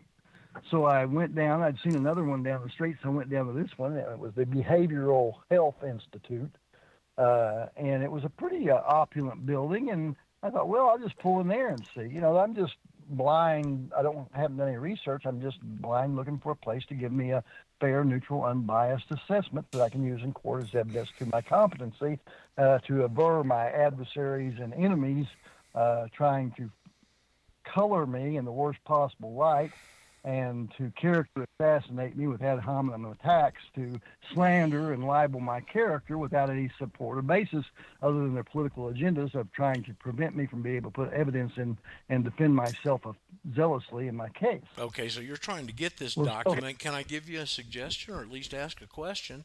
Um, who was Sure. our who was Sure, our who was our great old law teacher that died? Um, oh, oh, the guy. Oh, I can't think of his name right off the bat. The one that um, went out and and you may want to do this, Chris. Seriously now, is call some psychiatrists in your area and go get a sanity test. And you go get one officiated and documented, sealed, signed, delivered from them, and you'll put a stop to all that crap. It may cost you a little bit. Well, that's ex- that's exactly what I was attempting to do is to get my own, select my own, instead of using one of the king's agents to assess me, which may have conflict and bias and uh, adverse interest to mine. So I thought I'd seek out my own. However, what has been clear to me from this particular little George Gordon. I've been George Gordon. George Gordon, the Rommel School. No, no, he, his was different. He he wasn't with Rommel. He had his own. But anyway, that's who Okay. the, that's who the guy was. And what happened with him is he did that preemptive strike and went out and paid a psychiatrist to Right. do that. And he got up in some. They took him to court and they were saying how crazy he is. And he pulls it out in open court and says, "I'll have you know, Your Honor, I'm the only certifiably sane person in this courtroom." Well, and, and that's a very good point, and that's kind of the tactic I've done is uh, self-authenticating my own competency as opposed to letting my adversaries try to label me as incompetent without any basis and doing a proactive defense mechanism in my own interest. And I, that's what I was doing in Arizona yesterday and traveled back this morning.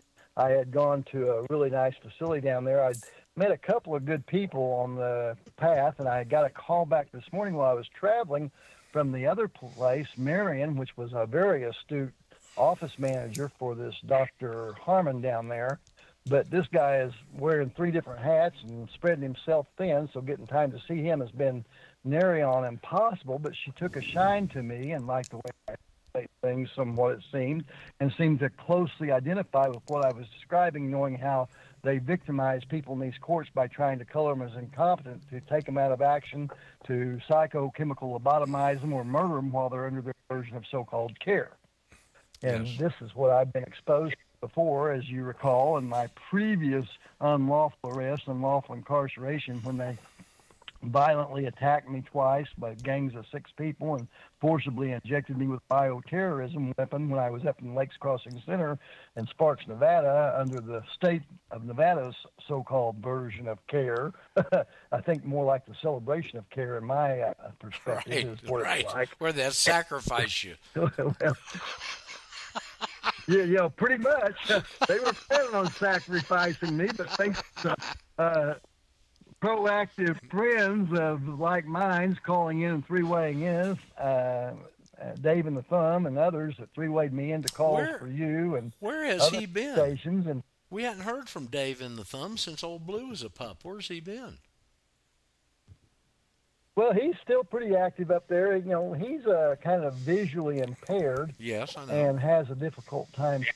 He's a he's a health guy, a naturopath, and has some good products himself. And and he was just marvelous in three weighing people in and giving us the ability to have others report on the same calls I was on and giving a live in custody or care review of the effects of suicidal psychotropic drugs that they give to these people, and they call them meds, uh, claiming they're medicating uh, these people, and they're really uh, making them drugged up zombies and doing the zombie walk around in circles 24 7, 365 in these so called psychiatric care facilities, class three uh, high security prisons. One flew over the cuckoo's nest, man. The pro pro what do they call that? The uh, what's that one drug? Those black black ones that are real heavy depressants. It starts with a P. Prozone. Oh, uh, um, Thor. No, well, no, I'm not. No, no, I'm thinking. No, I'm thinking of th- Thorazine. Not not a P, a T. The Thorazine, Oh, yeah, which used Thor- to. now, Thorazine, And they call it when you're in there in the in those in those uh, institutions the Thorazine shuffle because you just drag your feet everywhere you don't walk. Well, in fact, Thorazine's what they used to give them back in the '60s to bring you down from serious, dangerous acid trips. Yep. Uh, uh, lysergic acid diethylamide by Sandoz Labs and uh, Tim Osmond and some of those people over in the California CIS networks that were uh, distributing up things and growing that bread mold. Is how they supposedly discovered it. Yeah. Yep. Well, it's a wacky well, world we live in. So scopolamine, all kinds of- I, I didn't mean to distract you from your story. So you're down there. You found somebody that is amenable and likes you. She may have seen you dancing somewhere, and uh, and she's gonna work Well, with you. I don't think she's on dancing yet. She is a meme. Of I haven't even met this woman. I've talked to her on the phone a couple of times. I was doing phone calls to try to find, and it's amazing uh, with the false belief in psychology, psychiatry, and mental health, which is all subjective and interpretive, arbitrary and capricious. Uh, they seem to be full up because these courts have a financial interest in having people sent there because they get extra money, I guess, when they can have them declared to be mentally incompetent because then they can access their estates and their cestui que trust and uh, drain all that money out of these resources to fuel their decreasing economies and make up for the shortfalls in the budgets because they've stole all the money from the people so they can cry poor mouth hidden away in those CAFR accounts and the double booking system so they can cry poor mouth to the taxpayers and squeeze some more money out of them to fix the things they should have been fixing all along except they stole the money and they don't want to give it back. It's uh, it's a pretty rotten situation, isn't it? Two. Chew, a Well, chew. I, I would love to find out where that feed over is coming from. Robert, you still with us? You just listening in the background or what? I'm here. Okay, there's Robert. I'm calling. All Your right. voice. Okay, and uh, you're uh, and we got Thomas with us and Chris and Shane. Is that the round table we got today? I guess so. seems to be. Yes. Yep, it looks like everybody's there. Thomas There's probably uh, Thomas probably got a customer or something. So if you're busy, you don't have to answer. I can see you up there. Um, we got about you got some more I'm left. here. You still okay? There you are. You got some more left in your story, Chris? Well, uh, while I was uh, taking care of that broken-hearted female that was dark-headed there at the dance hall on Sunday night, I did notice that Bunny and her friend and some other women around the place and the bartenders and stuff were paying particular attention to how I was consoling this female, and they were wondering if I was going to take this drunk female home and take her advantage of her. I think was what they were speculating, but they seriously misjudged me, like a lot of people have a propensity to do, and I would never do that sort of thing. I, I, I just Well, taking advantage of somebody's immediate inebriated or drunken state is not something that's in my DNA. I just won't do it. there there And, is you know, you know it, it, there is no gratification or satisfaction in an event like that. Yeah, a sloppy drunk is no fun to have sex with. I can assure you from Or even years ago. or no, just even be around. I just don't even like being around drunks. No. exactly. Oh yeah, and they get to smelling bad from all the alcohol in their breath and stuff, and you know. But she wanted me to dance with her and tell her she looked beautiful and show her off and make her look good, and so I did the best I could for her until she got so drunk and was still working on the third, third or fourth one while I was sitting there, and the waitress had brought me over a nice big tall ice water, a desert cocktail as we like to call it out here, and uh, she said, "What are you drinking?" I said, "Water." so, so she was kind of stunned to hear that, and she did cross-examine me to see if I remembered her name, and I did, fortunately, and and so she knew I wasn't uh, just interested in taking advantage of a drunken female, and I actually knew. But I did kind of almost run out of the place, and I didn't notice what the people were looking at, but I'm sure those other gals that are watching were wondering why I was running out away from this drunken female that looked like an easy mark. Chris, I would bring, you know, just to bring our whole general concept from the Renaissance kind of aspect of this to this story, you you you reek of chivalry. Well, I am a chivalrous guy. I am a Southern gentleman. I am a very kind, considerate, accommodating male. I do take care of trying to assist people free pro bono with their legal problems on a perpetual basis. I court watch. I, like I say, I was down there. I thought I was going down as a defense witness when the uh, district attorney uh, just a few weeks ago subpoenaed me before the grand jury, commanding me to appear to test. I thought I was testifying as a defense witness, but I found out there wasn't any. So that was kind of shocking to me. Speaking of shocking to me, I had got that letter from that uh, Behavioral Health Institute, and I I was so shocked and horrified at the way this so-called psychiatrist or psychiatrist had mistwisted the things that I told her. I explicitly told her in certain words, and she put down polar opposite terms, trying to twist the circumstances. It, it's my contention that there is a deep state network that is private that they go on and they can search somebody out, and if they're in the database, they can read what's in there about it. And of course, if you got lies and untruths in there, then they pile on. This woman had confessed that she was biased and she had been affiliated with the uh, Los Angeles area court systems and uh, prison system and done a lot of work over there with the psychiatric uh, treatment of people. So she apparently had a prosecutorial state of mind and a skewed view of reality and was trying to fit me into her mold of what she had previously done. So I'm doing a oppositional affidavit into what she was inserting as false facts in her own version of facts as opposed to what really happened. I'm going to put in a complaint to the psychiatric uh, professional responsibility board here in the state and and indict her for failure to provide honest services because they charged me for $170 for that flipping assessment and it was an axe murder job by the uh, psychiatrist on myself and so I'm pretty. This uh, was- I, I was so.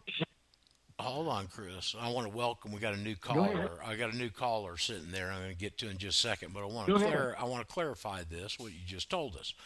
They made you go to have a psychiatric evaluation that they made you pay $170 for that was stacked against you. Well, that's not exactly right. They were going to force me to go to one of their agents to do that, and instead of, I just blindly walked into this place and found this axe murderess posed as a really nice, Oh. helpful psychiatrist. And she's the she's the one that's she's the one that slit your throat. Figure. Yes, that's that's that's that's it.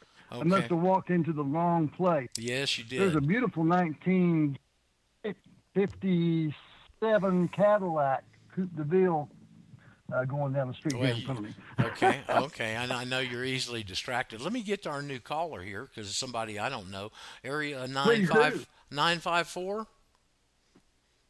Hello, area nine five four. Yes, sir. Hi. Yes, sir. How you doing? How you doing? How you doing, Roger? Good. Who am I speaking with? Fine. This is Rod Sanchez, Hey, a Ro- friend of Thomas's. Hello, Rod. okay. Is it? Did you say Rod or Russ? Yes. Russ. Rod. Russ. Okay. R-O-D.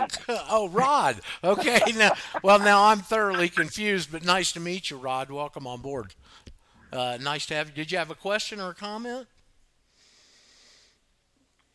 Yeah, uh, not as interesting as what I was just listening to from Chris, but uh, hopefully I won't ruin your show. Well, you know, listen. For anybody, anybody that's interested, Chris does uh, evidently would consider giving dance lessons if you're in Vegas. Go ahead, Rod.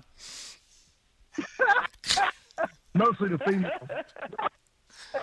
Uh, yeah, I, I would imagine. Um, well, here's the thing. Uh, I am um, I'm a naturalized U.S. citizen. Good. I was born in Cuba, Good.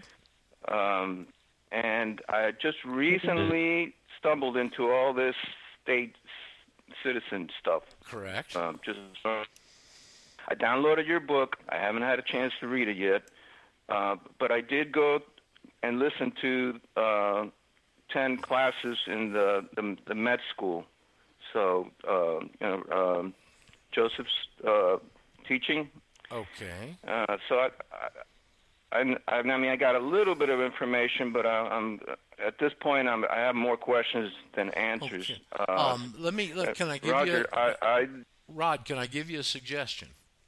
Go to YouTube yeah, and go in and search the science of law. And it's a show I did years ago that somebody put up on YouTube, unbeknownst to me. And I've had a lot of people comment on how much that helped them. And honestly, that information is not in the book spelled out per se.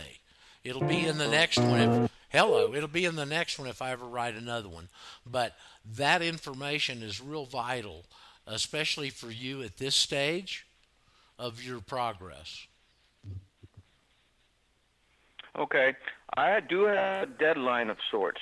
Okay. Um, because I think one of the main motivations for me to look into this is the fact that uh, I, I live in Florida, and uh, my driver's license is up for renewal April of next year, okay, April well, 2020. I- that's not going to be any kind of a real consideration because that's not going to affect you having to go in and say you're a resident to get a driver's license. Because you can't get a state issued driver's license if you don't tell them you're a resident.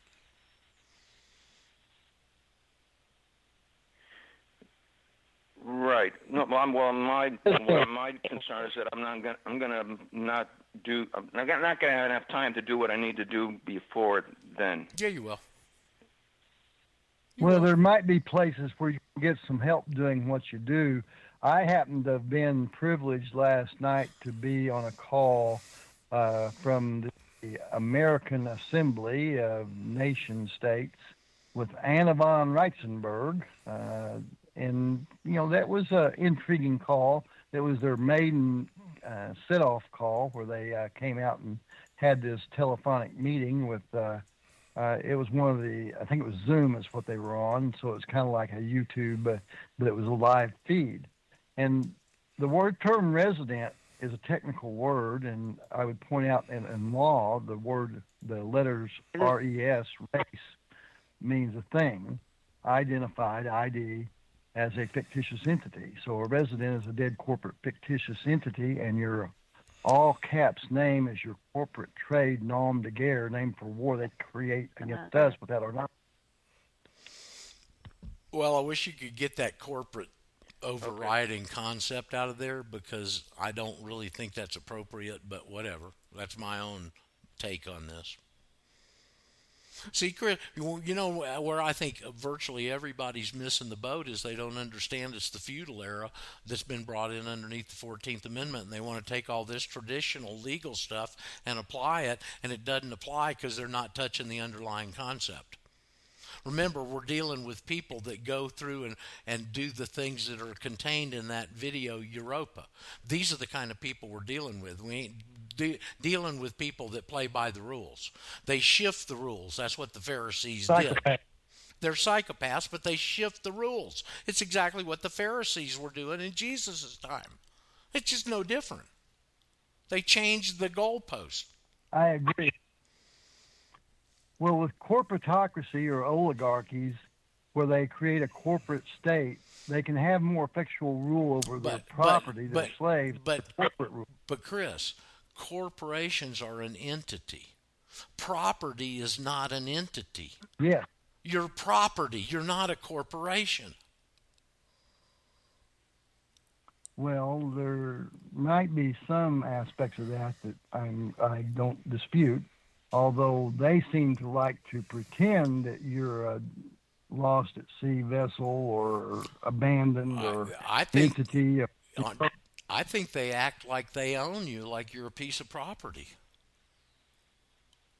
Yes, that's what the resident is. That's what the individual is.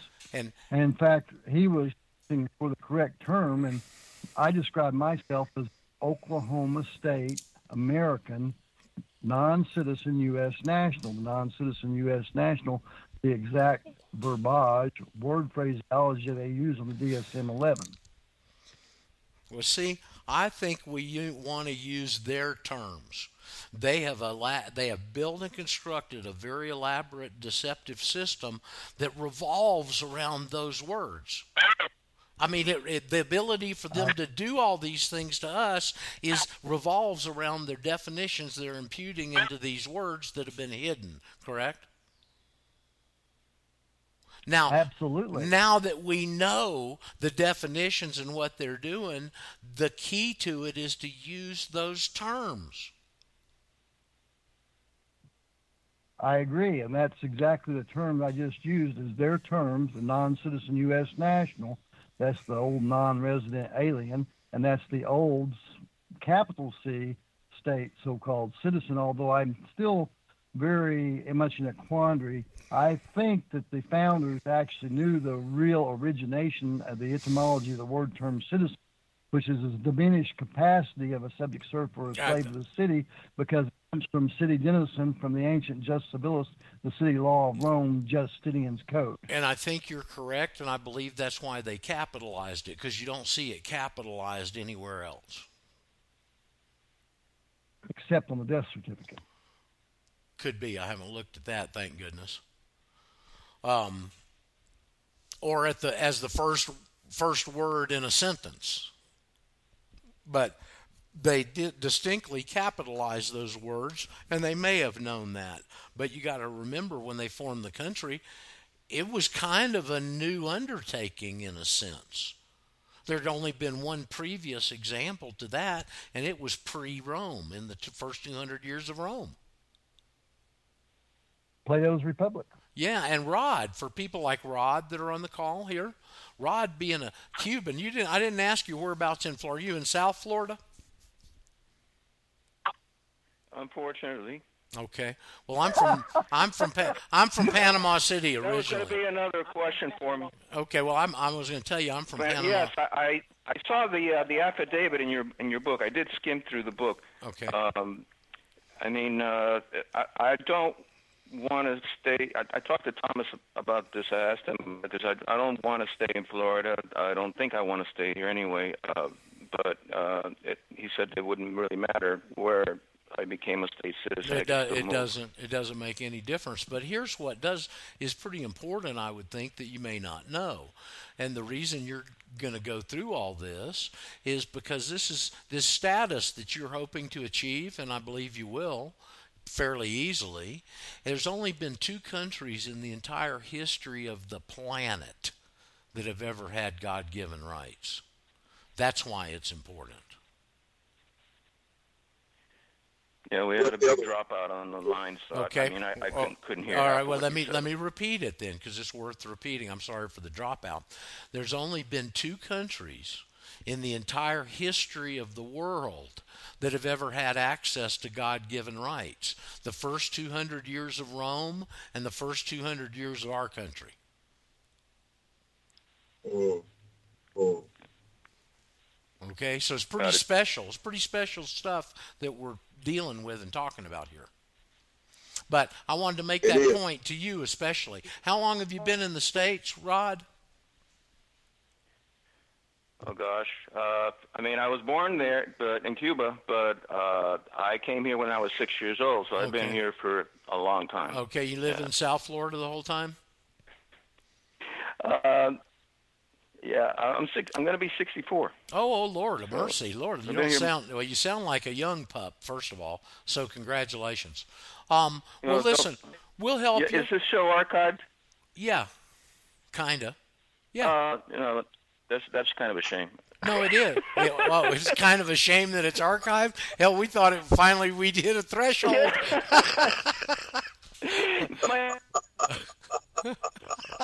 See how dialectics work, Robert? I don't, I don't, I don't really want to talk about my age that much. It's not good for my business.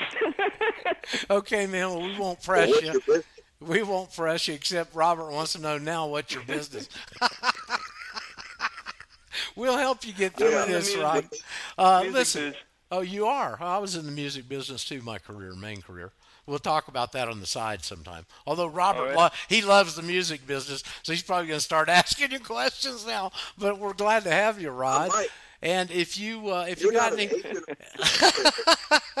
as you get a little deeper into this, we'll be right here for you, man. And we got people in South I'm Florida too. I'm Well, we got. I got we got people. We got people in South Florida, and here's one of them. Hey, Bob, how you doing? Meet meet Rod. Hola, ¿cómo está? That's as far as I go in Spanish. Ooh, Bien, bien. Hello, Rod. yeah. Well, I heard South Florida. I figured I better Are you jump in there? there. Maybe Yeah. it's close enough. Yeah. Nine five four. I, I assume you're over there in the Southwest somewhere. Yeah, I've got two good listeners, students down there, Rod. This is one of them, and our other guy's named Gary. And uh, they're, Bob, especially, is pretty, pretty fluid with what we're doing here. Wow. And Terrence also. Oh, Terrence, I forgot about Bob, Terrence. When did God, you find man. out about all, all this? Say again. When did you find out about all this, Bob? I was just wondering when Bob found out all, all about this, because I just stumbled, stumbled into it recently. Oh, it hasn't. It isn't like a stumbling. It's more like a process. You know, it's. I'd have to say, twenty some years ago. Oh gosh, Wow. more than that. When the Murrah building went down, I got really confused about a lot of things. Ruby Ridge, all that. Started looking, and it's just been an evolution over time. But it's really accelerated here in the last three to five years, and uh, the whole state citizen thing came to light. Uh, listening to Roger's show here the last probably four years or so. I don't know. How long's it been since you've been on Ex-Wife number two, the micro effect? About four or five years, something, in, probably four, something like that, I guess. yeah, because I listened to you for a year on that. So, and uh, And never Yeah. called in, not once. Not once did he ever call in. so where are you at, Rod? what town? Oh, the post office thinks I'm in Hollywood, uh, and uh, the community I live in is Miramar. So I'm kind of on Okay. the edge. Well, Okay, um, well I'm up in Okeechobee. We're not that far away. I'll tell you 100 what, Rod, what you need to do is drop me an email at Radio Ranch, one word, Radio Ranch at mail, M A I L dot com, and I'll hook you up with these guys, okay? Did you- Radio Ranch at mail.com. Yeah. Got it. drop me one. I'll put you in touch with these guys, and uh, they'll be happy to give you any help they can. Very much. If Very much. may, Yes, you may. Was that Robert? yeah, Rod, uh, I'll have you know that Roger Sayles is so famous and so high up Oh, in music please. business, or once was. He got close to the equal. Huh, Roger? I was. Yeah, hell, Really? I, I almost got within fist Yeah. fist Roger range. I was in within fist range of one of them.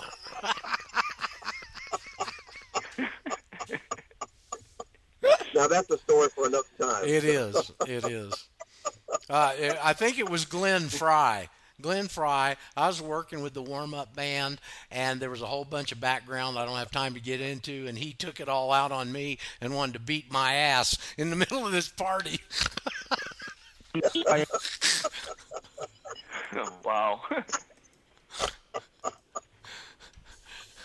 And it was not in Hotel California either. No, it was in Hotel Birmingham. Somewhere else. it was Hotel Birmingham, which is like the you know Birmingham. You can get in, but you can't get out. You know. For the extent and you, I'm gonna. Go go ahead, Rob. We got noises coming in here that I don't know where they're coming from that we don't usually have, and I don't know if it's this new system or what. We'll learn as we go forward. What was your question, Rod? Did you have one? Are we are we still hooked up? Is anybody there? What's going on? I, I read you. You're a little garbled. Uh, Okay. That's probably internet related, but I, I read you, Roger. It could be. You know, I also got a wire, so I'm wired now with this portable. I don't know if it does much difference. Rod, did you have a question? Is Rod still with us? He appears to be. Okay. Well, man. as we come to the the close of this program, getting kind of close to the end here, let me re-promote that Paul's going to be with us tomorrow, and he's got a pretty exciting announcement. I think y'all are going to be pretty excited about it. I've known about it for about a month and a half, but it's come to uh, accumulation, and he's able to talk about it, and we'll give y'all access to it tomorrow. So you're going to get something free tomorrow, Robert. It, it, I think I might know what it is. Is does it have anything No, to do with? I- Um, I, ain't I ain't saying nothing. I'm letting Paul talk about it. So, but he's been working on something for about the last couple of months. It's pretty exciting, and I think y'all are gonna find it real interesting.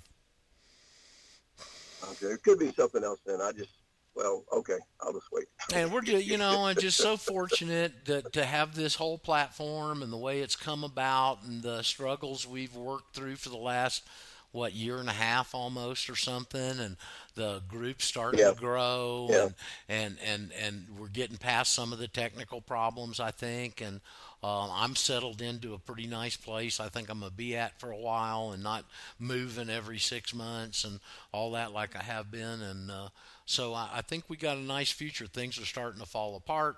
We've got big answers. We got answers that people are looking for. They just like Rod didn't know we were here, and there's going to be more people having that epiphany. Rod, by the way, the awakening is when you wake up. From here on out, just like Bob was saying, it's a process, man. And I don't care if you're in your 60s or what we're probably all going to go through it the rest of our lives, quite honestly. So there's our whistler into the show. Yep. Thanks. We got the new merge button working. I appreciate y'all that allowed me to utilize it and test it. Thomas and Rod, the new guy. Uh, of course, Chris, our dancing fugitive, and uh, Shane and Joe, Joe from Ohio. Yes. Hell, just everybody that participated. Thank you. And Chris, we're going to hear more of your exploits later, okay? It's an show. Yeah, we got a we got a pretty neat little deal going here. I got to admit it. I'll see y'all tomorrow with Paul. Have a great day. No, there's okay. Somebody's calling in, but I'll see y'all tomorrow.